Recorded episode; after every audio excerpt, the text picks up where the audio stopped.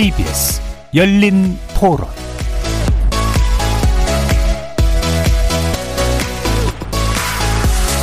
안녕하십니까. KBS 열린 토론 정준희입니다. 지금 대한민국 상황이 이제 대선도 치르고 하다 보니까 아무래도 북한에서 좀 무력 시위를 해야 또 자기들의 입장이라든지 이런 게 강하게 표현할 수 있지 않을까 해서 좀 더 그러는 것 같아요. 아무래도 지금까지의 스탠스가 달래주고 보듬어 주자였다면 그게 잘 통하지 않았으니까 이제는 좀 강경하게 나가도 되지 않을까라고는 생각해요. 버르장머리를 고쳐놓겠다, 선제 타격하겠다 이런 분위기에 따라서 풍계리 실험장이 좀 복구된다는 게 뉴스에 나왔잖아요. 특히 리더들은 자극적인 언사나 도발적인 어떤 어떤 언행이나 이런 부분을 조심해야 되고 자극적으로 대응을 하면 좀 더 분위기는 더 안 좋아질 것 같아요. 통일하기엔 너무 늦은 것 같고 그냥 지금 이 상태의 평화를 지키는 게 제일 나은 것 같아요.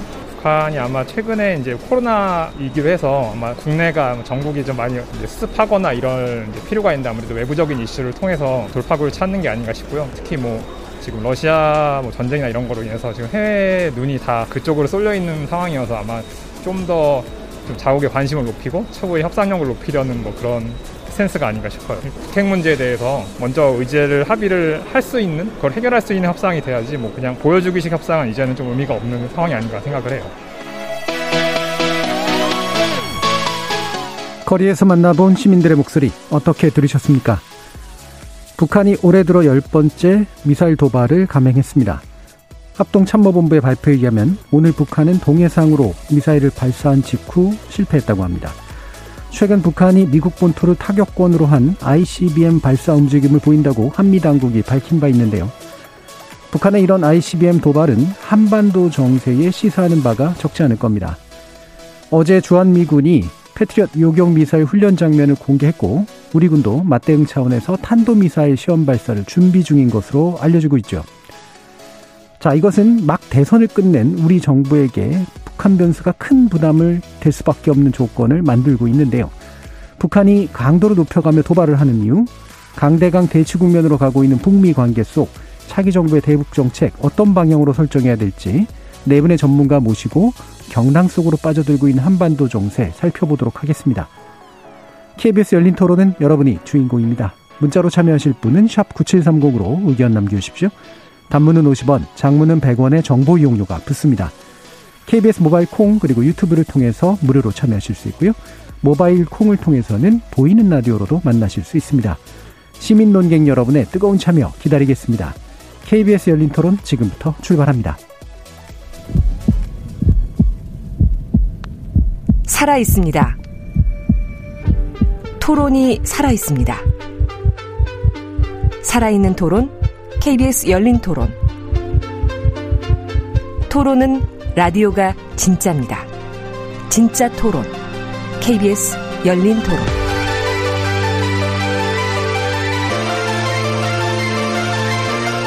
자, 오늘 함께 해주실 네 분의 전문가 소개해 드리겠습니다. 문성묵 한국국가전략연구원 통일전략센터장 나오셨습니다. 안녕하십니까. 양무진 북한대학원대학교 부총장 자리하셨습니다. 안녕하십니까. 양무진입니다. 이호령 한국국방연구원 책임연구위원 나오셨습니다. 네, 안녕하세요. 이호령입니다. 홍민 통일연구원 북한 연구실장 함께 해주셨습니다. 네, 안녕하세요. 자, 어, 미사일 관련된 이야기는 사실은 이제 너무 많이 한 것 같은 그런 느낌도 들 정도로 이 잦아졌는데요. 어, 이게 이제 시기가, 어, 이 남북 관계나 북미 관계가 좀 이렇게 전망이 좀 불투명한 상태에서 이제 계속 일어나고 있는 일이고 어쩌면 그것 때문에 일어나고 있는지도 모르겠는데 현재 같은 조건을 일단 어떻게 파악하고 계시는지 어, 문성무 센터장의 말씀부터 한번 들어보겠습니다. 예, 아마 방송 듣고 계시는 우리 애청자 여러분들 또 우리 국민 여러분들 방금 거리 시민들 말씀 네. 들어봤습니다만 걱정들이 많으실 거예요.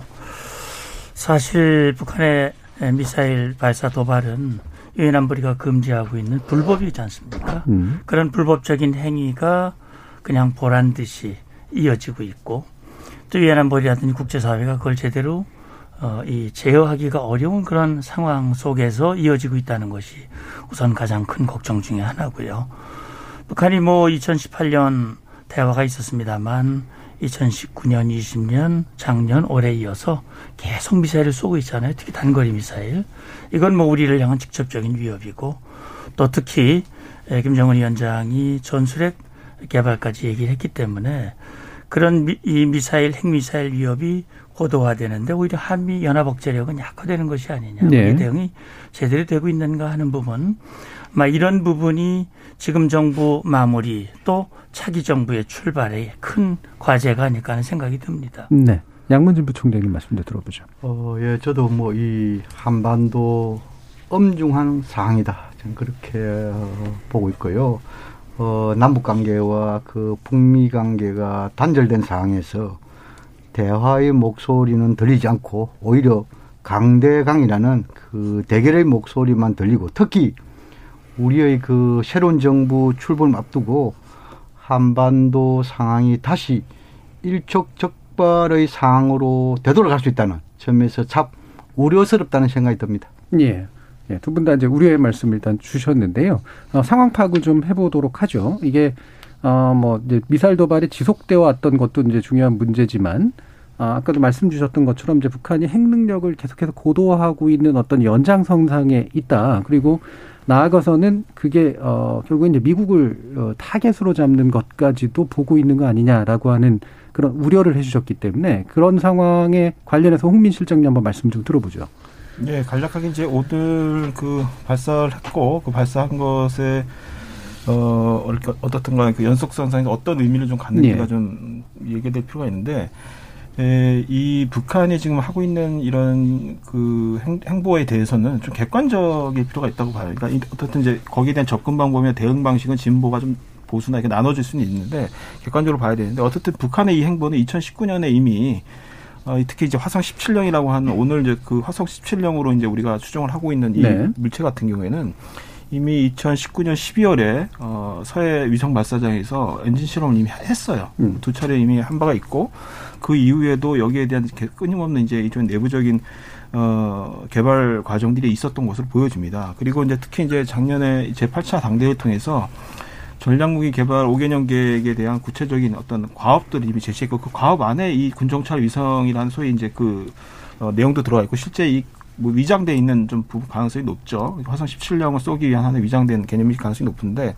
이미 이제 그런 게 설정이 돼 있었던 상황입니다. 그래서 이게 특별하게 이번에 어떤 대선과 그 결과에 대한 어떤 반응 또는 거기에 대한 일종의 어 의도적인 뭐 네. 계획이라기보다는 상당히 이미 전략적으로 진행되었던 행보의 과정이었고 연초부터 극점속을 비롯해서 여러 차례 미사일 쏜 것도 올해 상반기 안에 그 소위 이제 사이로 태양절을 기점으로 해서 정점을 찍으면서 어떻든 뭔가 자신의 내부적인 과, 과시, 에, 무력 과시도 하고 김정은의 성과도 챙기고 또 전략 무기의 어떻든 기술적인 부분도 충족을 시키고 여러 가지 다목적으로 이미 행해진 일정에 따라 진행된 것으로 이제 볼 수 있다라는 겁니다. 이제 그런 측면에서 지나치게 이거를 이제 뭐 남쪽과의 어떤 관계에 있어서 지나치게 의도적으로 이것을 네. 요 시기에 선택했다라기보다는 전체적인 전략적인 어떤 프로세스에 따라서 진행되고 있는 과정으로 어, 보는 게 맞을 것 같고 어, 오늘 이제 그 20km 정도 고도로 올라갔다가 이제 공중 폭파한 것으로 이제 추정을 하고 있는데 과거 2016년에 4월부터 10월까지 총 8차례 무스타 미사일을 쏜 바가 있어요.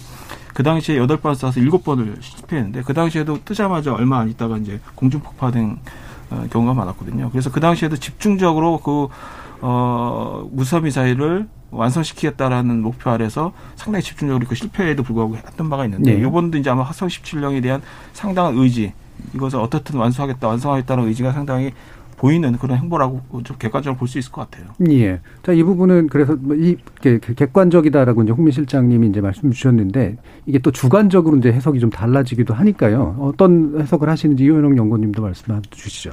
네, 일단은 보면은 그 가장 우리가 어 앞에서 이제 홍 박사님께서 말씀을 잘해 주셨는데 북한의 이런 도발과 위협에 대해서 우리가 그동안 어 항상 생각해 왔던 것 중에 하나가 정권 교체기에는 북한의 도발의 강도가 더 높아진다라고 네. 생각하는데 실제로 북한의 그동안의 도발의 추이를 봤을 때 전략 도발이든 전술 도발이든 사실상은 그렇게 크게 깊은 관계는 없다라는 음. 거죠.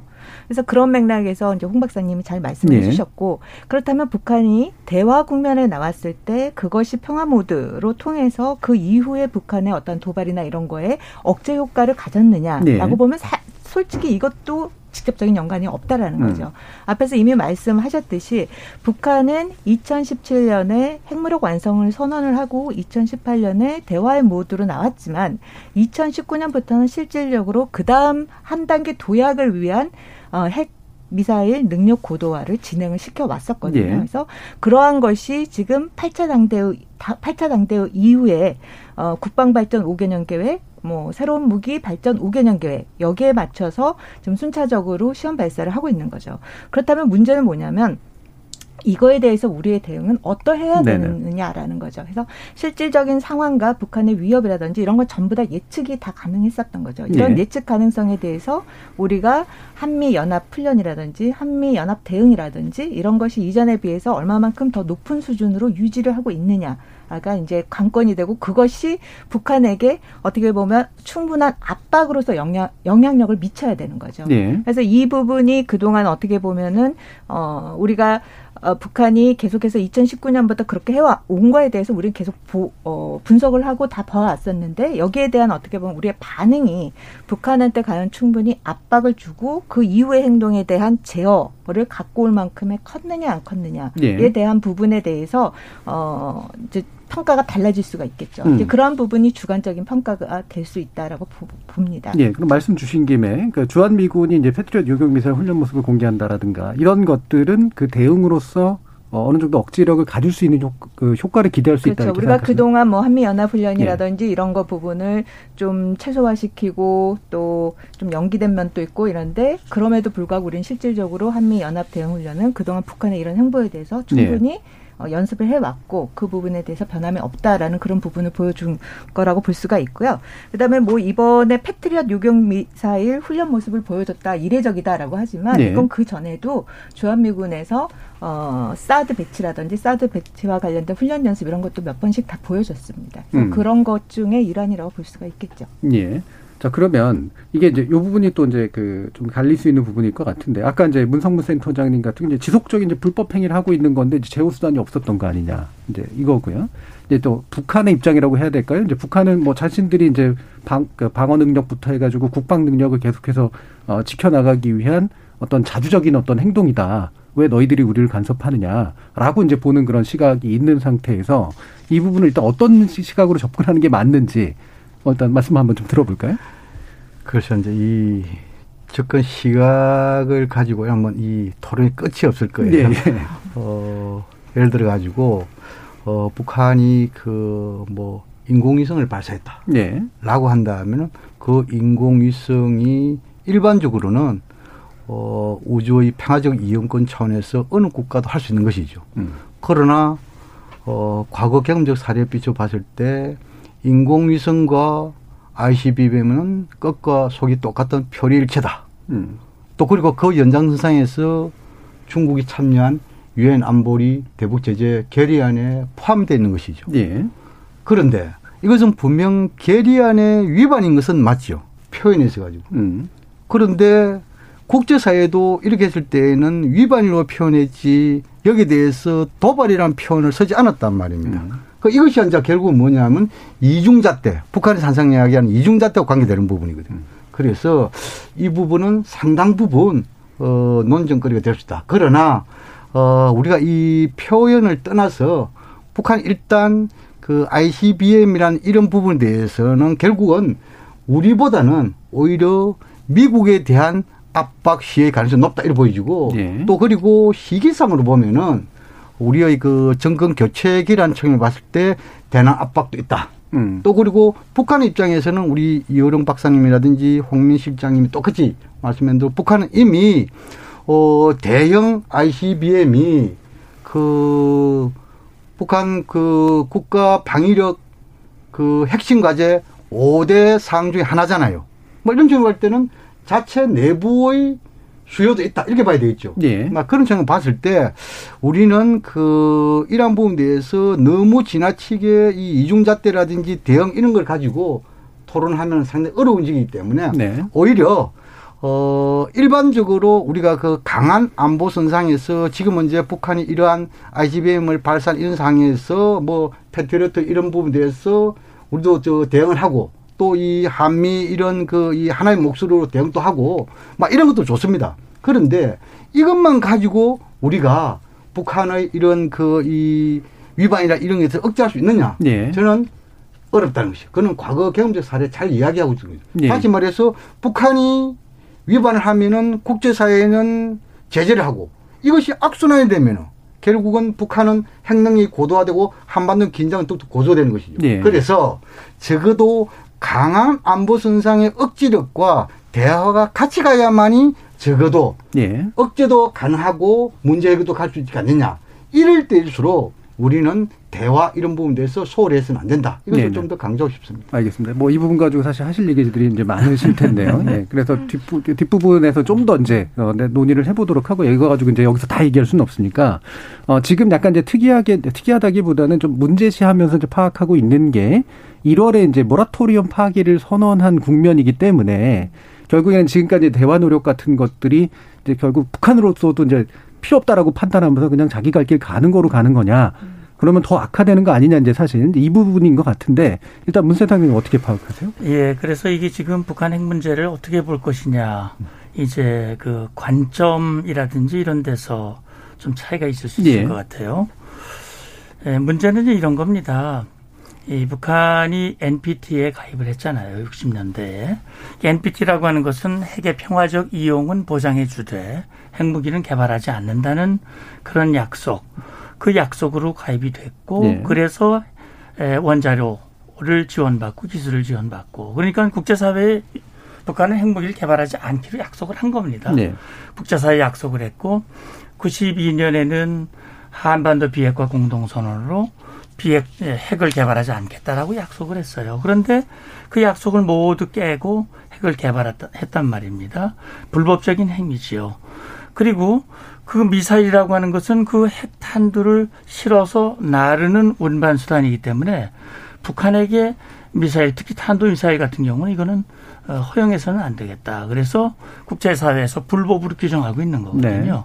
말하자면 그 이 무기가 경찰이나 군인에게 있으면 그게 국민을 보호하고 치안을 유지하는 무기지만 그게 강도나 불량배의 손에 쥐면 그건 흉기가 되고 위협과 협박이 되는 것이거든요. 따라서 북한은 사실 뭐 분단 이후에 6.25 전쟁을 일으켰고 수없는 도발을 했고 실제 가까이에도 우리 뭐 천안함이라든지 연평도 포격 도발이라든지 또 이 남북 연락섬초 폭파라든지 이런 위협적이고 협박적인 행동, 불법적인 행동들을 계속 해왔기 때문에 북한의 그런 것들은 우리가 용인해 줄 수가 없는 것이죠. 말하자면 대한민국이 탄도미사일 쏘고 SLBM 쏘는 거 가지고 문제 삼는 나라가 없습니다. 그런데 북한의 문제가 되는 거죠. 근데 그걸 북한은 이중 기준이라고 지금 반발을 하고 있는 것이거든요. 자, 대화도 그렇습니다. 대화를 통해서 문제를 해결하려고 사실 2018년부터 남북 정상회담 세 번, 미북 정상도 정상적으로 두 번 만나고 판문점에서 또 만나고 지금 바이든 정부 들어와서도 대화를 하자. 우리는 조건 없이 대화를 하겠다라고 예. 이미 제안을 해놨지만 북한은 상대방이 도저히 받을 수 없는 그 조건을 내걸고 이를테면 미국에 대해서는 이중 기준을 철회해라. 그다음에 적대 정책을 포기해라. 이런 전제 조건. 우리를 향해서 한미연합에서 연구 중단해라. 첨단 무기 들어오는 거 중단해라. 그런 전제 조건을 내세우고 그런 전제 조건이 되지 않으면 대화하지 않겠다. 라고 나오는 것이 지금 현재 북한의 입장이거든요. 예, 거기까지는 됐고요. 예. 예. 그래서 어쨌든 이 부분에 대한 접근의 차이는 있을 수 있습니다. 나머지 예. 얘기는 또 나중에 하죠. 네. 그러면 어, 그 제가 원래 이제 질문을 드렸던 부분은 이게 이게 북한이 그냥 연, 자기 하던 일의 연속선이냐 아니면 이제 거꾸로 돌아가는 것이냐 이제 이 부분이었기 때문에 홍민 실장님 한번 말씀 네, 드려주죠. 그래서 앞서 두 분 말씀하신 건 다 어느 점에서 해석적인 측면에서는 다 예, 예. 뭐 일리가 있다고 봅니다. 어떻든 국제 규범상에서 위반되는 부분이라든가 뭐 이런 부분들은 충분히 납득이 갈 수 있는 말이긴 한데 일단 그런 해석적 채색을 좀 배제하고 네. 아주 이 객관적인 패턴만 좀 우리가 북한을 좀 볼 필요가 있을 것 같아요. 그러니까 그걸 뭐 북한을 두둔하자고 음. 얘기하는 건 안 절대 아니고. 그러니까 지난해 이제 6월 15일이었죠. 그러니까 8기 3차 당 전원회가 열리면서 그 당시에 이제 북- 그 김정은 위원장이 어, 직접 연설을 하는 과정에 이렇게 얘기를 합니다. 뭐라고 얘기냐면 대화와 대결 다 준비돼 있다. 근데 그 앞서서 어떤 문장이 길게 이루어지냐면 굉장히 완곡한 외교적 어법으로 이렇게 얘기합니다.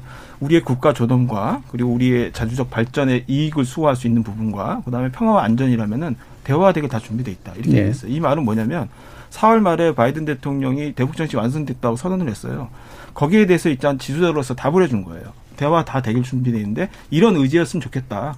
어, 우리 국가 존엄, 소위 우리 체제를 비방하거나 우리 체제를 깎아내리기 위한 일종의 행동, 소위 이제 체제를 인정하지 않는 부분들, 자기 발전 이익에 대한 수호는 제재를 통해서 자기 발전 못 하고 있다라는 거예요.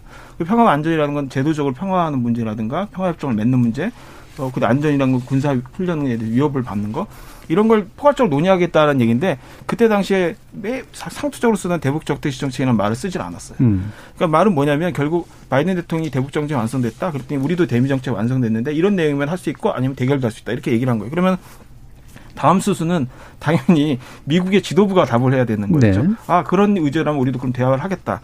근데 답을 하지 않았어요. 어, 그리고 답을 하지 않았기 때문에 북한은 어떤 면에서는 전략 무기를 개발하겠다는 프로세스는 짜여져 있었지만 어떻든 대화의 여지를 갖고 있었던 부분은 분명히 작지만 있었다고 봅니다. 음. 근데 거기에 대한 화답이 이루어지지 않는 과정에서 어떻든 정치적으로 뭔가 문제를 풀어갈 수 있는 여지가 이 정부에서는 없구나. 음. 소위 바이든 정부를 기대하기는 매우 어렵구나.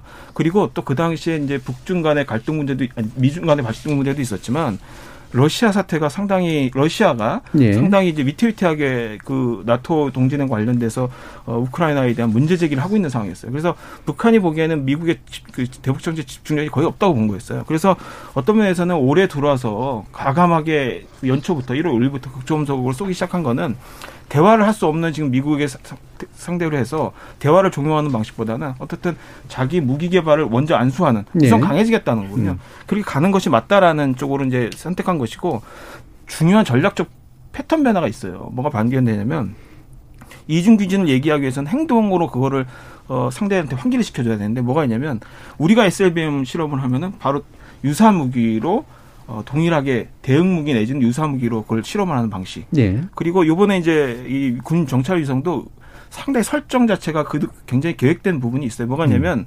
6월에 우리 누리호가 발사 예정이 돼 있습니다. 그리고 2023년에 초소형 군 정찰 위성이 우리 한국에 첫 개발 어, 예정이 돼 있습니다. 그러니까 어떻든 자신들이 그런 위성 개발에 있어서도 우리도 똑같이 할 수 있다. 그건 뭐냐면 왜 자, 일반적인 국가 차원에서 자위권 차원에서 하는 행동에 대해서 왜 자꾸 우리를 그 네. 결의반이라고 하느냐. 그래서 북한이 얘기하는 거는 과거 대북 적대 시정 때문에 미국이 위협해서 우리가 무기를 개발했던 특수한 논리에서 일반론을 좀 바꾸고 있는 거거든요. 음. 자위권 차원의 일반 국가들이 하는 논리를 이제 바꾸려고 하는 거거든요. 그래서 저는 이런 논리가 결과적으로는 북미 협상에서 있던 어, 자신들의 레버리지를 상당히 높여서 장기적으로는 향후에 협상을 군축이라 핵군축이라든가 핵 그 군비 통제로 몰아가려고 하는 의도가 장기적으로 있다고 보는데 예. 그럼에도 불구하고 저변에 깔려 있는 것은 정치적 협상 가능성 자체를 문 닫고 있는 건 전혀 아니라는 거예요. 음. 그러니까 여기에 대해서 규범 국제 규범에 대한 우리가 강조할 필요 있지만 충분히 거기에 관련된 균형 있게 대화 협상에 대한 부분도 역시도 상당히 준비될 필요가 있는 거라는 거죠. 예. 자, 그럼 짧게만 이제 정리를 해 주시면서요. 이게 어 이제 그 미, 남, 남한이나 그러니까 우리나 아니면 미국을 보고 그냥 한번 끌어내기 위해서 한번 던져보는 도발이냐 아니면 어차피 이제 당분간은 대화가 불가능할 것으로 보고 자신 갈 길이 그냥 계속 가기 위한 행동이냐 두 가지가 다 있는 건가요? 아니면 어느 하나인 거예요? 그러니까 5년을 얘기했잖아요. 음. 그, 그 작년 지난해죠. 지난해 8차 당대회 통해서 5년 국방 발 무기 발 국방 발전 과학 발전 및 무기 체계 개발 5개년 네. 계획입니다. 5개년 계획인데 1년 이미 지났기 때문에 4년 남은 거죠. 그래서 그 지난해 10월에 이제 국방 발전 전람회에서 김정은 위원장이 연설을 하면서 뭐라고 얘기냐면 우선 강해지겠다고 했어요. 네. 그리고 우리 무기를 불가역적인 상태로 만들겠다고 얘기했어요. 그 말은 뭐냐면 결과적으로 지금 일방적으로 비핵화를 일방적으로 종용당하는 방식에서 음. 동등하게 위협을 서로 줄여가는 방식의 교환 구도를 만들고 싶어 하는 거거든요. 네. 그러려면 다종의 무기를 일단 확보하고 우선 강해지겠다. 그리고 더 이상 한미가 어, 비핵화를 일방적으로 요구하는 방식에서 벗어나겠다라는 음. 거군요. 그러니까 결국은 이거는 향후 5년 안에 자신들이 목표라는 전략무기 개발, 개발을 완수해서 협상의 수준을 달리하겠다라는 그게 이제 긍복, 긍, 그 긍정적인 목표인데 여기에 협상이 완전 배제된 게 아니거든요. 네네. 네. 공정은 협상의 측면을 고려한 것이고 미국을 경유하지 않고서 정상적인 국가 활동을 하기에는 사실 어려운 거거든요. 네. 그래서 저는 협상의 궁극적인 목표는 있다라고 생각을 합니다. 네, 네. 양 교수님. 어, 우리 그 홍민 실장님의 그 분석에 좀 더 그 첨가하자면은 북한이 지난 1월 19일 날 그 당 정치국 회의를 했습니다. 그 정치국 회의에서 중요한 결정을 하게 됩니다. 첫 번째가 뭐냐 하면은 대미 선제적 신뢰 조치 중단을 검토하겠다 했습니다. 네. 그게 뭐냐 하니까 어 신뢰 조치로서 그 풍계리 핵실험장 이거 복구하는 문제에 대해서 검토하겠다는 게 네. 있고 또 하나는 뭐냐면 그 철산 그 이 서해 위성 발사장 이 또한 복구 이걸 검토하겠다 이랬어요. 이것이 뭐냐면 이것을 완전히 검토하겠다 이에 대해서 우리가 대책해 봐야 되고 두 번째로 문제가 뭐냐 하면은 북미 정상 간의 합의 사항이 다시 말해서 핵과 ICBM 모라토리엄 이 부분에 대해서 해제도 검토하겠다 됐습니다. 해제하는 것이 이제 검토하게 됐다. 네. 그리고 더 나아가서 지난 2월 27일과 3월 5일 그리고 오늘까지 북한이 정찰 위성을 가장해가지고 세 차례 ICBM을 발사했단 말입니다. 이것은 어찌 보면은 살라미 전술을 펼치고 있다 봐야 됩니다. 예. 왜냐하면 과거에 이런 위성을 쏘면은 한 번은 그 이 대규모 엔진 시험을 하고 두 번째 투샷으로 보통 발사를 합니다. 그런데 지금까지도 뭐냐면 ICBM 화성 17형 이것을 발사한다면서 계속 성능 시험에서 살라미 잘잘 나가면서 지금 하고 있단 말입니다. 이것은 뭐냐? 결국은 북한이 지금 먼저 하는 행위는 제발 북한이 레드라인을 넘지 않도록 미국이 북한의 손을 좀 더 잡아달라는 그런 간접적인 메시지가 담겨 있는 것이 아닌가 저는 그렇게 네. 분석을 합니다. 좀 더 협상을 필, 끌어내기 위한 어떤 이제 자세로 지금 얘기하셨기 그렇습니다. 때문에 약간 더 강도가 높게 말씀하셨고요. 아마 두 분 하신 말씀 많을 텐데 일단 이호령 광고님 말씀 듣죠. 네, 저는 이 물론 대화가 매우 필요하죠. 모든 음. 국면에서는 항상 대화는 필요하고 외교는 열려 있고 그렇기 때문에 외교의 외교를 항상 강조를 하죠. 근데 문제는 북한의 그런 행동에 대해서 모든 거를 그렇게 대화 가능성, 북한이 대화를 원하는데 우리가 제대로 대 응을 안 해줘서 대화가 어렵다라고 그런 네. 식의 평가랑 판단을 하기에는 굉장히 조심할 부분이 많다라는 거죠. 음.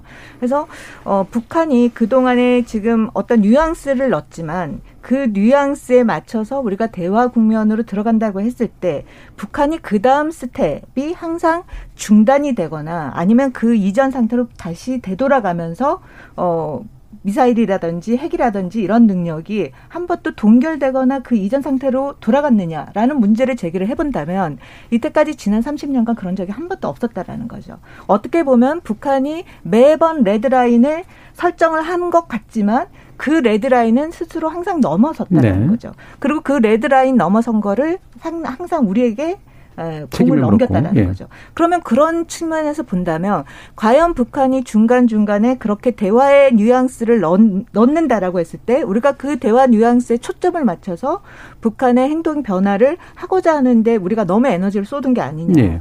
근본적으로 북한의 방향은 한 방향으로 북한이 군사적인 측면에서 모든 걸 발전을 하고 있고 거기에 모든 걸 초점을 맞추고 있는데 그거를 억제하는 데 있어서 우리가 보다 더 많은 노력을 하고 그런 가운데에서 어 자, 북한의 잘못된 계산 이라든지 그런 잘못된 계산이 상황을 위태롭게 만드는 부분을 어, 좀 중단시키고 조절하는데 거기에 대화와 외교가 더 초점이 맞춰져야 되지 않느냐라는 생각이 네. 들어요. 그래서 음. 저는 그런 측면에서 대화를 해석하고 대화의 국면을 만들어 나가고 하는 데 있어서 어디에 더 우선점을 둬야 된다라는 거죠. 기본적으로 지금 모두 다 동의하는 게 북한의 핵과 미사일의 능력의 고도화는 과거부터 지금까지 발전돼 왔고 네. 앞으로도 계속 발전될 것이다에 대해서 어느 누구도 의심을 하고 있지 않은 거죠. 아마 국민들도 다 인터뷰를 하면은 북한이 핵을 포기할 가능성이 있느냐 없느냐 질문하면 거의 100%는 없다라고 이야기할 거예요. 그럼 북한이 100%핵 개발이라든지 ICBM에 어 우리가 대화를 한다고 해서 북한이 화성 17형을 음 저기 그 발사하지 않겠느냐라고 질문하면 아마 100%도 동의하지 않으실 거예요. 북한이 ICBM을 화성 17형을 앞으로도 발사할 가능성이 높고 또 앞으로도 어 우주 발사체를 발사할 가능성이 높다. 이러한 평가는 어디에서 가능하느냐? 북한의 지난 30년간의 행보를 통해서 또 그리고 김정은이 지난 10년간 해왔던 정책을 통해서 우리가 대화도 해보고 억지력도 강화를 시켰지만 그런 걸 통해서 다 학습을 해왔다라는 거죠. 그래서 그런 측면에서 앞으로의 저는 대화 굉장히 중요해요. 대화를 하되 대화를 하는 데 있어서 우리가 좀 전술을 또 이렇게 좀 바꿀 필요가 있다. 그러니까 기본적으로 이렇게 대화를 하면 북한이 그 행동이 중단이 되고 어, 이전 상태로 돌아갈 것이다라기보다는 대화를 왜 해야 되냐면 북한이 그러한 방향으로 가고 행동의 태도의 변화는 기본적으로 없을 것이다. 거기에 초점을 맞추되 위기 에스컬레이션이 되지 않도록 하는 부분에서의 대화의 채널은 열어놓고 그리고 북한이 그 부담이 컸을 때 북한이 스스로 그 부담이 굉장히 크다라고 느꼈을 때 대화를 해서 협상해서 적정 타협안이 나온다라고 봅니다. 그래서 예. 저는 그 시점까지는 어떻게 보면 대화는 열어놓지만 우리의 대응 태세 부분을 더 강화시켜 나가는 방향으로 가야 실질적인 그런 대화 국면을 대화 네. 국면에서 성과를 얻을 수 있지 않을까라는 생각이 네, 알겠습니다. 듭니다. 자, 그러면 이게 일부의 시간이 많이 남지는 않아 가지고요. 어, 실제적으로 차기 정부가 뭘 해야 될 것이냐의 문제는 좀 뒤에서 2부에서 좀 다룰 테니까 현 상황에 대한 조금 더 이제 그 약간 더 해석을 좀 더 해줬으면 좋겠는데 아, 이를테면 이제 미국이 이제 어떻게 할 수 있을 것이냐. 사실 이제 한국이 할 수 있는 부분들이 상대적으로 적잖아요. 그럼 미국이 어떻게 할 수 있을 것이냐라는 문제가 이제 필요할 텐데 현재 상황은 이를테면 아까 이제 그 비슷하게 좀 수준을 더 높이고 맞추겠다라는 말씀 홍민 실장님께서 해주셨으니까 일부에서 이제 해석하는 건 결국은 이제 궁극적으로 바라는 건 비핵이 아니라 핵군 축 정도의 선에서 아마 미국하고 타결하려고 할 테고 미국은 그래서 일단은 이거는 참 접어두고 있는 상태가 아니냐라고 이제 보고 있는데 이 부분 어떻게 판단하세요? 예, 그러니까 지금 북한의 문제를 해결하기 위해서 수많은 대화가 있었죠.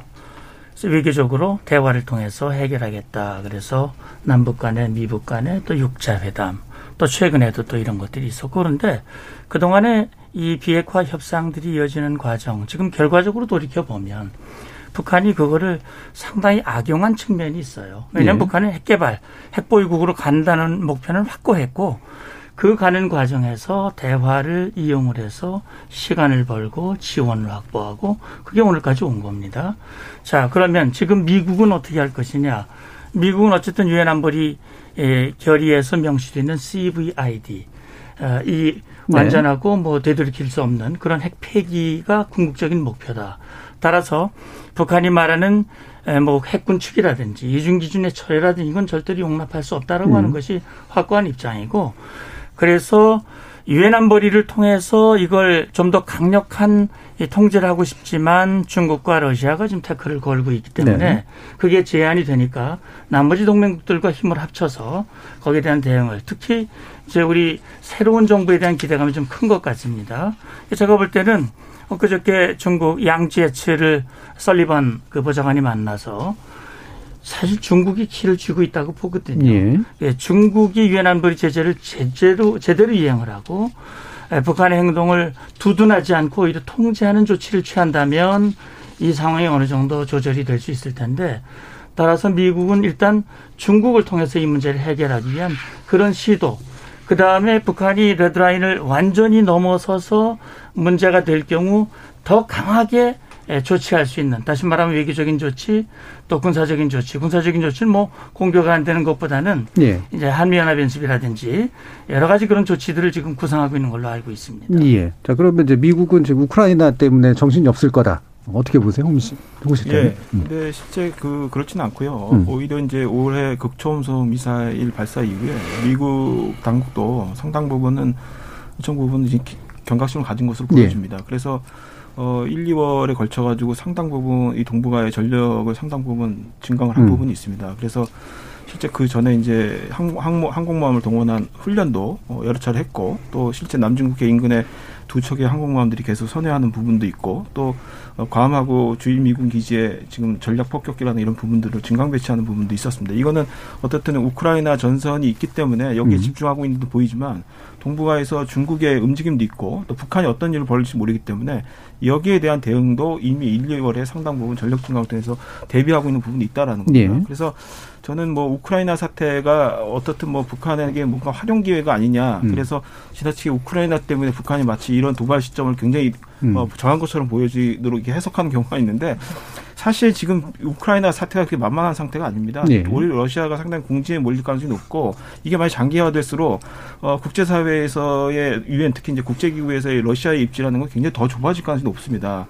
그렇게 될 경우에 기존에 이 사태가 없었다면 오히려 러시아나 중국이 보호막을 쳐줄 수 있는 부분들이 오히려 손상이 될 수 있고 네, 네. 중국도 역시 거기에 대해서 과거처럼 북한을 더 이렇게 음. 보호막을 쳐줄 수 있는 상황이 안될 가능성이 높습니다. 그래서 오히려 우크라이나 사태의 장기화는 북한에게는 더그 도발이라든가 이런 음. 행동을 하기엔 더 적절하지 않는 적절하게 만들어지는 것이기 때문에 우크라이나를 너무 적극적으로 이렇게 해석하는 방식은 적절하지 않다고 보고요. 예. 앞서 이제 이효령 그 박사님께서 얘기하신 부분 저는 동의합니다. 그러니까 아마 진보 보수를 다 떠나가지고 사실 억제, 강한 억제를 갖고 경고를 해야 되는 부분과 그 다음에 대화 해법을 마련하는 이 두 부분에 대해서 다 같이 가야 된다는 걸 부정하시는 분은 없다고 봅니다. 근데 다만 이제 하나 생각해야 되는 부분은 어, 미국, 북한이 그런 얘기를 해요. 그러니까 김정은 위원장이 얘기한 게 뭐냐면 자신들의 그 지금 정책은, 대, 대미 정책은 미국의 대북 정책, 미국의 국내 정치, 그리고 주변의 지금 정세를 보고 자기들은 결정했다 이렇게 얘기를 하거든요. 그 말은 뭐냐면 적절하게 지금 돌아가고 있는 미중 전략 경쟁 구도라든가 또 미러가의 대치 구도도 상당 부분 잘 활용하겠다는 의도는 분명히 배어 있어요.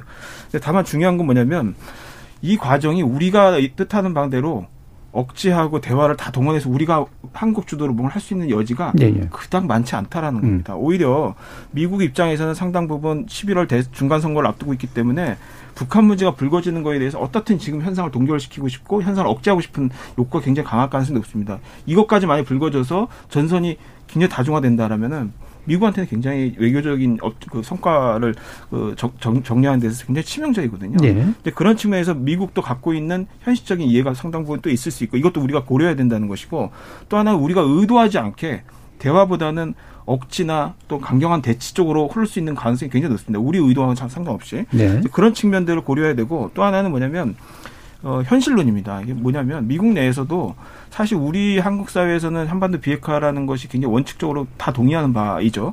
그리고 저도 이제 동의를 합니다. 그건 반드시 이루어져야 된다고 보고 있고 그런데 이게 이제 학술적으로든 정책적으로는 볼 때 핵 군비 통제나 핵 군축이라는 용어가 비핵화와 다른 얘기가 아닙니다. 음. 사실은 궁극적으로 비핵화는 비핵화한 것이고 다만 그 가는 과정들을 기존에 있던 핵 군축 프로세스라든가 핵 군비 통제 프로세스를 적절하게 이것을 도입해서 그 과정을 좀 예. 정리해서 갈 것이냐. 예, 최종 단계가 이런 차이는 좀 있을 예. 수 있는데 그것이 지나치게 뭐 비핵화가 아니라 다른 길다 이렇게 그래서 뭐 핵을 용인한다 이렇게 보는 건 미국이 그렇게 단순한 국가가 아니거든요. 네. 그래서 저는 이제 그런 측면에서 우리 국민들이 너무 오해를 하는 부분들은 좀 부식을 돼야 된다고 보고 핵 완전한 비핵화, 비핵화는 궁극적인 목표다. 다만 가는 과정을 좀 현실화해야 되는데 지금 북한처럼 핵이 고도화돼서 다종화되고 어, 다양한 무기를 가지고 위협을 할 수 있는 수준에 있는 국가라면은 과거 6개월에 비핵화시킬 수 있다. 1년에 비핵화시키다. 굉장히 비현실적인 방식이 될 가능성이 높아요. 그러니까 현실적인 방법을 찾아갈 수 있는 좀 더 실용적인 정, 접근이 좀 필요하지 않나라는 생각이 들고 그 실용적인 접근 과정에 우리가 의도, 주도할 수 있거나 우리가 의도할 수 있는 쪽으로 갈 수 있는 대화 해법 이걸 좀 더 공간을 많이 만들어낸 쪽으로 예. 가려면은 알겠습니다. 지나치게 강경한 입장만을 표명한 것이 과연 적절한가 이거는 예. 좀 고민을 해봐야 된다는 것이죠. 예. 앞에서 이제 발언하신 분에 대한 이제 이야기들을 다 하고 싶으시긴 할 텐데 뒤에서 이제 결국은 대화와 플러스 뭐냐 이제 이 부분에 대해서 차기 정부에 대해서 얘기를 좀 해보도록 하고요. 1분이 그러니까 많이, 많이 남지 않았으니까 두 분께 다시 또 정리해서 약간 압축해서 미국과 기타 주변국들은 어떤 행동들을 보일까에 대해서 좀 말씀을 주시죠. 이효령 강관님. 어, 북한의 이런 행동에 대해서 이제 많이들 지금 정세가 우크라이나 정세를 이렇게 보면서 네. 어, 미국이 북한 문제에 대해서 어떻게 할 것이냐 이제 많은 질문들이 오는 것 같은데 기본적으로 바이든 행정부의 정책을 보면 우크라이나 정책을 보면 북한한테 어떻게 할 것인지가 명확하게 보인다라고 보여집니다. 네. 보면은 어, 바이든 행정부가 들어오면서 어, 내세웠던 것이 대화와 외교 의 두, 두 개의 원칙을 세우고 국제사회 예, 수정주의 국가들의 행동에 대해서 반대한다라는 입장을 명시를 했는데 그 부분이 바로 지금 우크라이나 문제를 풀어가는 데서 그대로 적용이 되고 있거든요. 그리고 그렇기 때문에 어 no-fly zone을 요구를 하고 있지만 나토가 그 부분에 휩쓸리는 거를 반대하기 때문에 철저히 외교적인 부분으로만 얘기하고 거기에는 명확한 입장을 제시하는 거죠. 음. 그런 점에서 굉장히 원칙적인 입장을 내세우고 있는데 그다음 북한 문제를 어떻게 바라볼 것이냐. 북한에 대해서도 똑같이 적용하리라고 보여집니다. 우크라이나 사태를 봤을 때 미국이 북한에 대해서도 일단 대화와 외교의 원칙을 이야기하고 최종 목적은 굉장히 비핵화인 거죠. 비핵화의 방점이 놓여져 있기 때문에 그 부분과 관련돼서 미 바이든 행정부가 북한이 ICBM을 발사를 하기 전이나 한 이후나 행동에 있어서 크게 변화가 없고 지금 말한 이 원칙에 기반해서 할 거라고 보는 거죠. 그래서 음. 결국엔 북한이 어, 미국의 행동을 보고 우리가 대화를 할 건지 앞으로 대결의 자세로 가져갈 것인지를 판단하겠다라고 음. 하면서 이중 적대시 정책 철회하고 어, 그 다음에 어, 이중 기준 정책 철회해라라고 두 가지를 제시했는데 이 두 가지를 조건시키는 조건들이 뭐냐에 대해서는 이야기를 하고 있지 않은 거예요. 음. 결국에는 북한이 거기에 대해서 미국한테 공을 던졌지만 조건이 뭔지를 이야기를 하지 않은 네. 상태에서는 지금 미국이 계속 할 수 있는 거 원칙적인 입장에서 대화와 외교를 이야기를 하고 있는 상황인 거죠. 네, 양총장님. 네. 그 간단하게 말씀드리겠습니다. 음. 그 제재와 대화 있어 가지고 역사 경험적으로 대화를 했을 때는 북한의 핵 능력이 완화됐습니다. 대결할 때는 더욱더 고도화됐죠. 두 번째, 미국의 이 일종의 그 북한의 무력 시에 대해 가지고 과연 미국이 북미 정상 합의 사항에 대해서 얼마나 합의를 지키기 위해서 노력했는가 되돌아봐야 됩니다. 그다음 두 번째, 미국이 대화의 문을 열어놓고 조건 없는 대화를 이야기했는데 정말 진정성 있게 대화에 관심을 가졌냐. 이것도 미국이 되돌아봐야 됩니다. 세 번째, 제재와 관련해 가지고 만약 북한이 무력 실현 상태에서 국제 규범의 위반 상에서 제재를 한다. 이 제재에서 효과가 내려면은 중국이 반드시 참여를 해야 됩니다. 중국이 적극적으로 참여한다라고 한다면은 북한을 변화시킨 데 나름대로 효과 있는 수단이 될 겁니다. 그럼 지금에서 과연 중국이 참여할 것인가? 이것은 상당히 회의적이라는 것이죠. 네. 마지막으로 지금 이제 북한이 이렇게 화성 17형과 같은 이런 무력 시위를 하고 그렇다면 결국은 어떻게 될 것이냐? 미국을 비롯한 국제사회는 대북 제재를 만지작거리지 않겠습니까? 또 뭐냐, 이 중국이라든지 러시아는 대화를 해라고 촉구하지 않겠습니까? 그럼 결국은 또 논쟁이 부릅니다. 이 논쟁의 연장선상으로 갈 수 있는 예측이 제가 서두에 말씀한 대로 한미일 때 북중로로 가지 않겠냐. 이것은 예. 상당히 우려스럽다는 생각이죠. 알겠습니다. 방금 그 얘기를 해주셨어요. 아마 2부 시작하면서 바로 그 얘기로 다시 시작하게 되지 않을까 싶은데요. 지금까지 들어온 청취자 문자들이 좀 있어서요. 들어보고 가겠습니다. 정희진 문자 캐스터. 네, 지금까지 청취자 여러분이 보내주신 문자들 소개합니다. 0013님, 대북 강경책으로 어찌 된다는 것을 우리는 이명박 박근혜 정부를 거쳐오면서 잘 보았지 않나요? 또다시 강경책을 사용한다면 오히려 한반도 긴장만 강화될 뿐입니다. 2261님, 북한은 평화회담 중에도 땅굴을 파고 뒤로 딴짓을 충분히 할 수 있습니다. 친북 정책으로 평화를 바라는 것은 순간적으로는 통할지 모르나 근본적인 해결책은 아닙니다. 4246님, 힘이 없으면 잡아먹히는 것은 국제사회의 룰입니다. 북한은 같은 민족이지만 한편으로는 38선을 마주보고 서 있는 적국입니다. 현 정부는 너무 상황을 안일하게 본 것이 아닐까요? 북한은 핵을 보유하려는 적국이라는 사실을 잊지 말아야 합니다. 써니강님, 대화가 막혔다고 포기해서는 안 됩니다. 한반도 평화 프로세스, 종전선언, 평화협정 체결, 개성공단 재개 모두 다시 시작해야 합니다. 그때만큼 한반도에 평화 무드였던 적이 있었나요? 힘들지만 다시 돌아가야 합니다. 7228님, 한국의 국방력이 세계 6위라면서 왜 북한에는 저자세만 유지하는지 의문입니다. 북한이 미사일 쏘면 큰 소리 내고 경고해야 하지 않습니까? 세상 만지고님. 미국은 현 상황의 유지 관리만 중요할 뿐이지 적극적으로 나서거나 손을 잡아줄 것 같지 않습니다. 우크라이나 사태를 지켜보면 더더욱 그렇습니다. 라고 보내주셨네요. 네, KBS 열린 토론. 이 시간은 영상으로도 생중계하고 있습니다. 유튜브에 들어가셔서 KBS 일라디오 또는 KBS 열린 토론을 검색하시면 지금 바로 토론하는 모습 보실 수 있습니다. 방송을 듣고 계신 여러분이 시민 농객입니다. 계속해서 청취자 여러분들의 날카로운 시선과 의견 보내주세요. 지금까지 문자캐스터 정의진이었습니다. 토론이 세상을 바꿀 수는 없습니다. 하지만 토론 없이 바꿀 수 있는 세상은 어디에도 없습니다.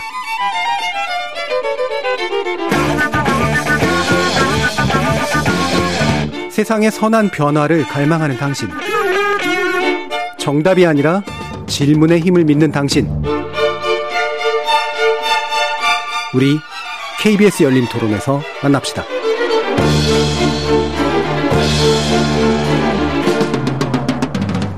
KBS 열린 토론 양무진 북한대학원대학교 부총장 이후령 한국국방연구원 책임연구위원 홍민 통일연구원 북한연구실장 문성무 한국국가전략연구원 통일전략센터장 이렇게 네 분의 전문가와 함께 북한 문제 그리고 한반도 정세 관련된 문제 살펴보고 있는데요. 어, 일부 마무리 단계에서 이제 어, 양무진 교수님께서 결국은 한미일 북중러라고 하는 그 대립 구도로 이제 결국 형성되는 것, 심화되는 것으로 갈 가능성도 있지 않겠느냐는 말씀을 주셔서 이거하고 차기 정부 과제하고 이제 바로 맞닿는 부분이 어 바로 최근에 나온 이른바 쿼드라고 부르는 사자 안보 협의체에 한국의 정진적 가입을 추진하겠다라고 하는 그런 표현이 나왔기 때문에 이 부분이 굉장히 강하게 좀 이렇게 논쟁이 좀 될 수 있을 부분인 것 같거든요. 일단 문성문 센터장님 이 부분 어떻게 보시나요? 예. 어, 앞서 이제 양 교수님이 전반적인 그 평가를 예. 해 주시면서 하신 말씀 중에 제가 조금 부연해서 말씀드리고 싶은 얘기는 뭐냐면 사실은 2018년, 2017년까지는 북한이 핵무력을 완성을 하고 또 트럼프 대통령도 전쟁이 일어날 수 있는 걸 자기가 막았다라고 얘기를 했지요. 그래서 2018년부터 대화의 모드가 형성이 됐고 그리고 이제 잘 어떻게 보면 뭐 정상회담들이 이어지고 네. 4.27, 9.19, 또 6.27 이런 합의들이 나오면서 기대감이 있었죠. 그런데 결국은 지금 보면 지금 돌이켜 생각을 해보면 우리 특사가 평양에 갔을 때 김정은 위원장이 비핵화의 의지가 있다라고 얘기를 하고 그 특사들이 와서 그런 얘기를 했어요. 저는 굉장히 의심을 했거든요. 아닐 거다. 아, 그런 생각을 했는데 제 의심이 들어맞았습니다. 불행하게도. 그래서 제가 볼 때는 결국은 오늘날의 이 상황은 북한이 30여 년 동안 이어온 기만 전술의 연장선이었다라고 네. 저는 생각을 하고요. 그러면 남북미 남북 어, 이저 한미일 북중러 이 대결 구도는 사실 뭐 어제 오늘에 나온 얘기는 아닙니다. 지금 특히 중국과 미국의 대립이 고도화되고 특히 우크라이나 사태로 인해서 또 러시아까지 그렇게 되고 있고 결국 미국은 뭐 바이든 정부 출범하면서 동맹의 복원을 얘기했고 자유민주 가치를 함께하는 나라들과 힘을 합쳐서 잘못된 그런 이 제도와 룰을 바로잡겠다라고 얘기를 했고요. 그래서 제가 볼 때는 새로운 그 윤 당선인이 쿼드 문제를 얘기한 것은 어, 윤 당선인이 한미 동맹의 복원을 얘기를 했거든요. 네. 그 얘기는 뭐냐면 그동안 한미 동맹이 상당히 흔들리기 어려웠다라고 하는 걸 전제로 하는 것이거든요. 따라서 한미 동맹의 복원이라고 하는 것은 미국이 원하는 다시 말하면 자유민주의 가치와 특히 미국이 중시하는 인도 태평양 전략 또 북한 핵 문제를 확고하게 대응하기 위해서는 한미 동맹이 복원이 되고 결국 어, 인도 태평양 전략이 한국이 그동안 소극적이고 사실 반쯤 약간 좀 미적거리는 그런 측면이 있었기 때문에 미국 입장에서는 과연 한국이 우리의 진정한 동맹이 맞냐, 네. 혈맹이 맞냐라는 의구심이 나올 정도였는데 이제 그렇게 되면서 우려하신 대로 이제 한미일과 북중로의 그 구도 가능성이 이미 구도가 형성이 됐고요. 다만 이 과정에서 얼마나 이제 접점을 찾아가면서 문제를 해결할 것인가 하는 문제인데 저는 그 과정에서 중국과 특히 북한의 이 선택이 전 중요하다고 생각을 합니다. 예. 그러면 이제 쿼드 문제를 얘기해야 되기 때문에 분산되면 안 되지만 기만 전술이라는 적극적으로 기만 전술을 썼다라고 말씀 주셔서요. 북한의 입장에서도 에너지를 엄청나게 쓴 일이잖아요. 하노이라든가 이런 것들을 하려면 기만 전술을 굳이 써가지고 얻는 게 뭘까요? 어, 그러니까 비핵화를 하겠다고 하면서 미국 대통령과 정상회담이 성사가 됐지 않습니까? 예. 성사가 돼서 정말 김정은 위원장이 은둔의 지도자로부터 전 세계의 주목을 받는 지도자가 됐고, 자 그것을 또 북한 내부에서도 엄청난 그 업적으로 자랑을 하고 있고요.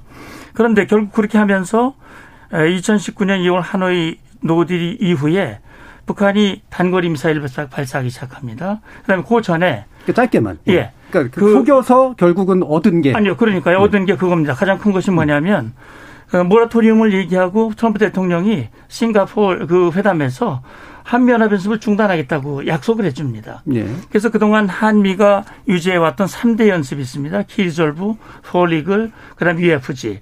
그다음에 한반도에 전개하는 예, 미국의 전략 자산 일체 전개하지 않았거든요. 예, 훈련은 잠시 멈춘 게 소득이라고 보시는 멈춘 게 아니라 중단이 돼 버렸죠. 예. 그러니까 다시 말하면 실병 기동이 없는 그런 한미 연합 연습을 중단시키고 한미 동맹을 이관시키고 이것은 북한으로서는 굉장히 큰 이득이고 중국도 마찬가지 전략적 이익이라고 봅니다. 알겠습니다. 자. 그러면서 핵 탄소거리 미사일 계속 발사하니까 트럼프가 그 누구나 다 하는 거야. SL, SLBM 발사해도 그냥 눈 감아주고 결국 2, 3년 동안 미국 기체들 한 게 없습니다. 네, 알겠습니다. 네. 자, 홍민 실장님 다시 쿼드 문제로 좀 가보죠. 예. 네. 그래서 그뭐 쿼드를 얘기하기 전에 이 북, 미중 간의 이 갈등 구도라는 것이 예, 과거 냉전하고는 완전히 다른 개념입니다. 네. 그러니까 어떻든 국제적인 자본주의 질서 안에서 같이 그 판 위에서 헤게모니 싸움 사실상 예, 세력 싸움을 하는 것이죠. 그래서 어떻든 그 질서를 서로 이용하고 그 질서를 판 위에서 어떻든 결정이 돼야 되기 때문에 근본적으로 과거의 냉전 시절의 어떤 그 구도하고는 기본적으로 다르다. 근데 그 안에서 그럼 그 판 위에는 북중만 있는 것이 미중만 있는 것이 아니잖아요. 한국도 같이 있는 것이란 음. 말이죠. 근데 그 자본주의 세계 질서라는 거는 경제적인 무역 또는 뭐그 군사적인 것까지 포함해서 굉장히 다차원적인 것이 결합되어 있는 하나의 질서인데 그 안에서 한국이 어 굳이 이제 쿼드라는 특정한 어떤 그 지역 전략에 네.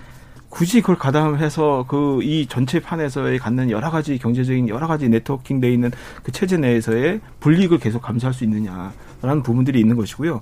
또 하나는 뭐가 있냐면 이거보다 좀 더 더 앞서서 선제적인 자주적 외교 철학을 먼저 제시하는 것이 더 필요하지 않나라는 음. 생각이 듭니다. 그보다는 그러니까 어느 어느 쪽에 가담한다라는 논리로서의 어 가부를 따지는 개념이 아니라 좀 더 선제적인 외교 철학을 가지고 우리가 어떤 공간을 우리는 원칙으로 삼고 있다라는 네. 걸 먼저 밝히는 것이 오히려 더 중요하다고 보거든요. 근데 지금 이제 어떻든 대선 국면이나 기존의 어떤 그 정치권에서 나오는 논리들은 대부분이 그런 선택의 논리에 치우쳐 있다는 것이죠. 그래서 우리가 어떤 외교적 공간 안에서 자주적으로 우리의 공간을 만들어야 되는지에 대한 선택이 필요한데 음. 지금 쿼드는 그것과는 상당히 사, 상관없이 선택의 문제에 마치 하나의 그냥 그, 그 문제를 지금 취급하고 음. 있다라는 것이죠.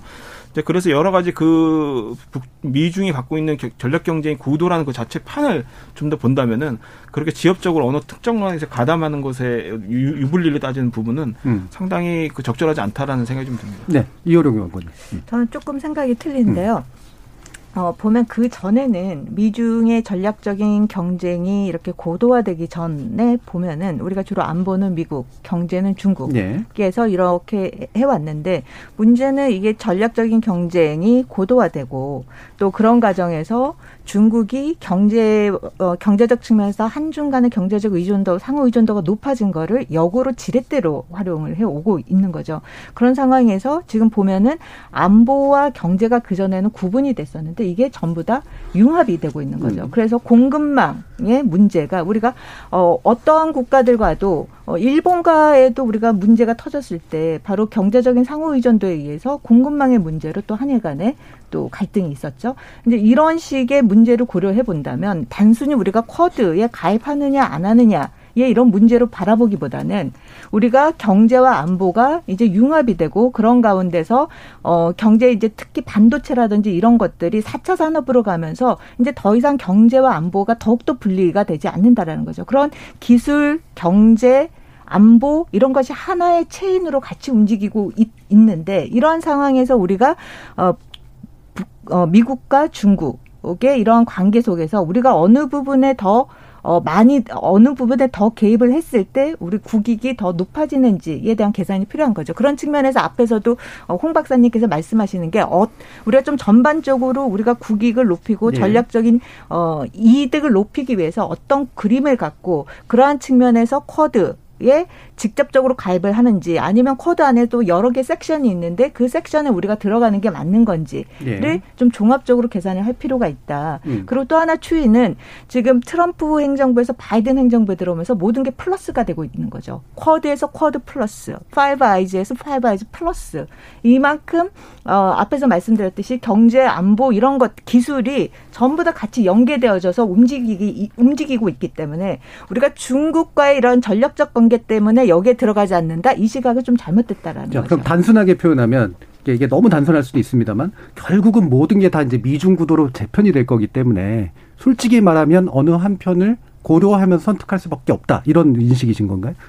어, 궁극적으로 보면은 우리가 미국의 그 구도하에 들어가는 게 훨씬 더 이득이라는 거죠. 네. 지금 보면 우크라이나 사태를 봐도 그렇고요. 네, 알겠습니다. 자, 양문준 교수님.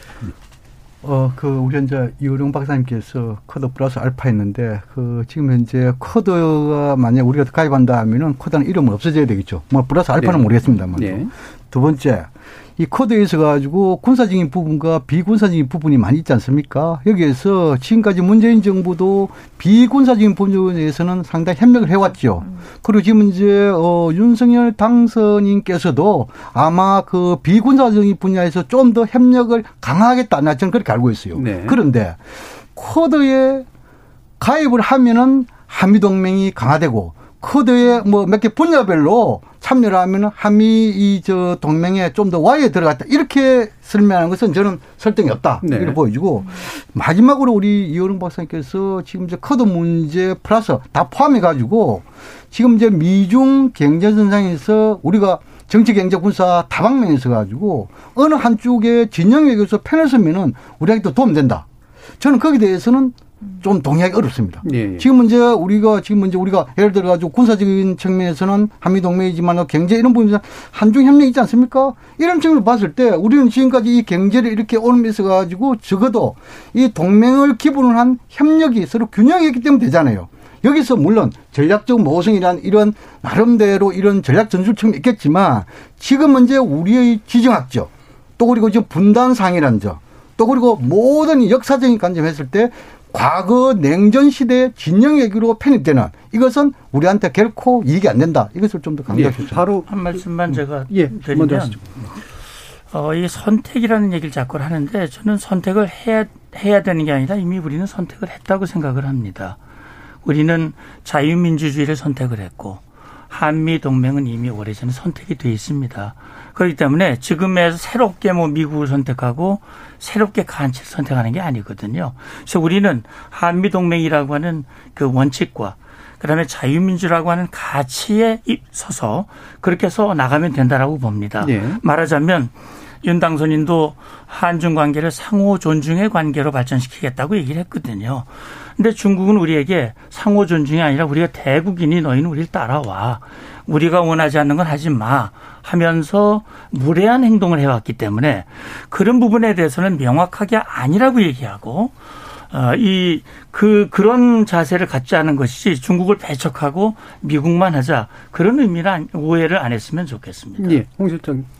이게 그, 다, 뭐, 말씀, 말씀이긴 한데, 이런 생각이 듭니다. 그러니까 현재 그 바이든 정부 출범 이후에 한미 간에 있었던 여러 합의, 정상회담 내용들을 보면은 어, 굉장히 고무적인 여러 내용들이 많죠. 특히 이제 포괄적인 전략 동맹을 맺겠다라는 측면들. 그래서 이미 어, 확장 억제력이라는 측면들, 한미 전략 전력 전력 어, 그 전력 태세 이런 문제 여러 가지에서 이미 공조의 수준이 상당히 높습니다. 그리고 굉장히 포괄적인 어, 동맹의 구조를 갖고 있고요. 그리고 이게 인태 전략이라든가 또 뭐 쿼드, 오커스, 뭐 그 Five Eyes 다 모든 거에 참여를 안 해도 이미 한미 간에는 동맹의 수준이 상당히 높은 네. 수준에 있다라는 것이죠. 그래서 이것을 구체적으로 여기에 참여한다는 명시성이 필요한 것인지 음. 그 명시가 없어도 이미 상당 부분의 그 동맹 수준이 올라 있는데 이것을 왜 이렇게 굳이 참여해야 된다는 논리로 가야 되는지 잘 모르겠어요. 그래서 제가 생각하는 건 아까 말씀드린 것처럼 좀 더 우리가 가질 수 있는 자주적 외교의 공간을 선제적으로 외교 철학 형식으로 그걸 먼저 규정을 한 다음에 그 안에서 어떻게 어 우리가 그 소위 동맹 관계라든가 또 이렇게 참여해야 되는 여러 논리들이 있다면 거기에 어떤 방식으로 어 기여를 할 수 있는지에 대한 부분들을 후, 후에 선택을 해서도 충분히 가능한 부분이라고 보거든요. 그래서 이 부분은 좀 더 신중했으면 좋겠다는 생각이 듭니다. 예. 그러니까 굳이 또 단순하게 말하면 이미 한미 동맹의 수준이 굉장히 높기 때문에 어, 다른데 가입을 안 해도 나타나는 효과들이 있는데 그걸 굳이 개별로 다 하나하나씩 선택해서 가입하겠다라고 굳이 명시할 필요가 뭐가 있느냐 이런 말씀도 이해가 되는데요. 어, 이효령 연구원 혹시 말씀 주실까요? 꼭 그렇지는 않아요. 네. 우리가 이제 알고 있는 부분과 알고 있지 못하는 부분이 있는데 한미 동맹이라고 해서 우리가 동맹이기 때문에 미국이 갖고 있는 모든 거를 다 공유한다라는 거는 착각인 거죠. 네. 그렇다면 굳이 미국이 뭐하러 쿼, 쿼 쿼드를 만들었고 뭐하러 Five Eyes를 만들었고 했겠어요. 오커스를 만들었고. 그러니까 거기에 들어갔을 때 우리가 얻는 정보가 있고 또 거기에 들어가지 않음으로 인해서 얻지 못하는 게 있는 거죠. 예. 그래서 그런 것도 같이 고려를 해야 된다라는 측면에서 말씀을 드린 거고 우리가 거기에 들어갔다고 해서 중국을 완전히 버리는 게 아니죠. 모든 전 세계의 외교 관계는 있고 우리의 국격에 맞는 국력에 맞는 그런 위상 위상에서 요구되는 것들이 어 단순히 우리가 쿼드에 못 들어가는 이유가 중국 때문이다. 이런 시각은 갖지 말자라는 거죠. 음. 그래서 앞에서 이제 두 분 말씀을 어, 양 교수님이나 홍 박사님 말씀하신 걸 전적으로 동의해요. 우리가 전반적으로 우리 국익에 맞게끔 모든 예. 거를 선택하는 데 있어서 중국 때문에 여기에 참여를 하는 것이 좀 꺼려지고 그리고 이미 한미 동맹이 있는데 충분히 여기는 커버가 될 거야 라 될 것이다 라고 생각하는 것 자체도 틀렸다라는 거죠. 정말 그거를 들어갔을 때 우리가 뭐를 더 얻을 수 있고 그것이 궁극적으로 더 이득이 된다면 들어갈 수 있다라는 거죠. 음. 그래서 그런 맥락에서 좀 마음을 열어놓고 그냥 계산을 좀 다시 해보자라는 거죠. 네, 양 교수님. 예, 저도 뭐 그 부분에 대해서 고객 중심의 외교, 뭐 그건 충분히 저는 동의합니다. 뭐 더 이상 이것은 뭐 토론 여지가 없다고 예. 생각합니다. 예. 알겠습니다. 자 그러면 한 가지 더 짚어주셔야 될 게 지금 어, 새로운 당선자가 힘에 의한 평화라는 표현을 썼잖아요. 근데 이게 뭐 무조건적인 어떤 무력을 강조한 표현은 아니라고 생각이 들고요. 아까 이제 뭐 논의하던 거고 연결시켜 보면 결과적으로는 뭐 대화도 할 거고 그다음에 제어력도 이제 가지려고 노력을 할 텐데 그 조건에서 힘에 의한 평화라고 하는 말이 실질적으로 어떤 제어력으로 연결될 수 있느냐. 에 대한 현실성의 문제를 좀 짚어주시면 어떨까 싶거든요. 일단 이호령 연구원님 말씀 주실까요? 어, 이제 힘에 의한 평화 이러니까 음. 순간 어, 힘 하니까 무력을 네. 먼저 생각하실 것 같은데 힘에 의한 평화라는 지금 억지력을 이야기하는 거죠. 예. 우리가 충분히 억지력을 갖고 있고 그러한 억지력이 상대방에게 그 부분을 믿게끔 하는 것이 지금 바로 힘에 의한 평화인 거죠. 그렇다면 더 이상이 상대방이 내가 이렇게 무기를 계속해서 고도화시키는 게 의미가 없겠구나. 왜냐하면 충분히 어, 한국이 방어 태세라든지 거그를 그것을 능가하는 국방력을 갖고 있다면 계속해서 본인이 무기 개발을 할 이유가 없는 거죠. 오히려 그러면 본인한테 손해가 된다라는 부분을 인식시킬 만큼의 우리가 국방력이라든지 태세라든지 이런 걸 강화를 시키면 결국에는 그 다음부터는 대화의 국면에 나왔을 때 어, 실질적인 문제 해결을 해 나갈 수 있는 방안을 만들어 솔루션이 된다라는 거죠. 그런 측면에서 힘에 의한 평화인 거지. 여기서 힘이라는 거는 결국에는 북한이 한국의 억지력에 대한 신뢰성을 믿게끔 만드는 것이 바로 힘에 의한 평화라고 예, 구체적으로 어떤 걸 말씀 주실 수 있을까요? 예, 그러니까 이제 사실 힘에 의한 평화는 문재인 정부나 과거에 노무현, 김대중 정부에서도 다 했던 얘기입니다. 그러니까 원칙적으로 예, 서로 뭐 강한 강한 힘을 예. 바탕으로 해서 예. 대화와 협력을 통해서 핵 문제도 해결하고 남북 관계를 발전시키겠다. 하는 일관된 논리였기 때문에 사실은 새로운 얘기는 아니거든요. 다만 그러면 그 힘을 정말 제대로 보여줬느냐 상대방에게라는 부분이 이제 의문이 되는 거예요. 예. 이를테면 그런 거죠. 이번 당선인이 기자회견을 하면서 그런 얘기를 했습니다. 불법적이고 불합리한 그런 행동에 대해서는 단호하게 대처하겠다. 다만 대화의 문은 열어놓겠다 얘기를 했거든요. 그러니까 구체적인 걸 자꾸 그러니까 구체적인 구체적인 예. 거 그러니까 음. 말하자면 북한이 도발을 하면 도발을 통해서 얻는 것보다는 잃는 게 훨씬 많다라는 판단을 하게 되면 도발을 자제하게 되거든요. 예를 들어서 예. 예를 들어서 2010년에 천안함 북침 도발이 있었고 연평도 포격 도발이 있었습니다. 그 후에 정부가 뭐라고 얘기냐면 도발의 원점과 지원 세력과 지휘 세력까지 완전히 타격하겠다고 강력하게 얘기를 하고 실제 행동으로 보여줬거든요.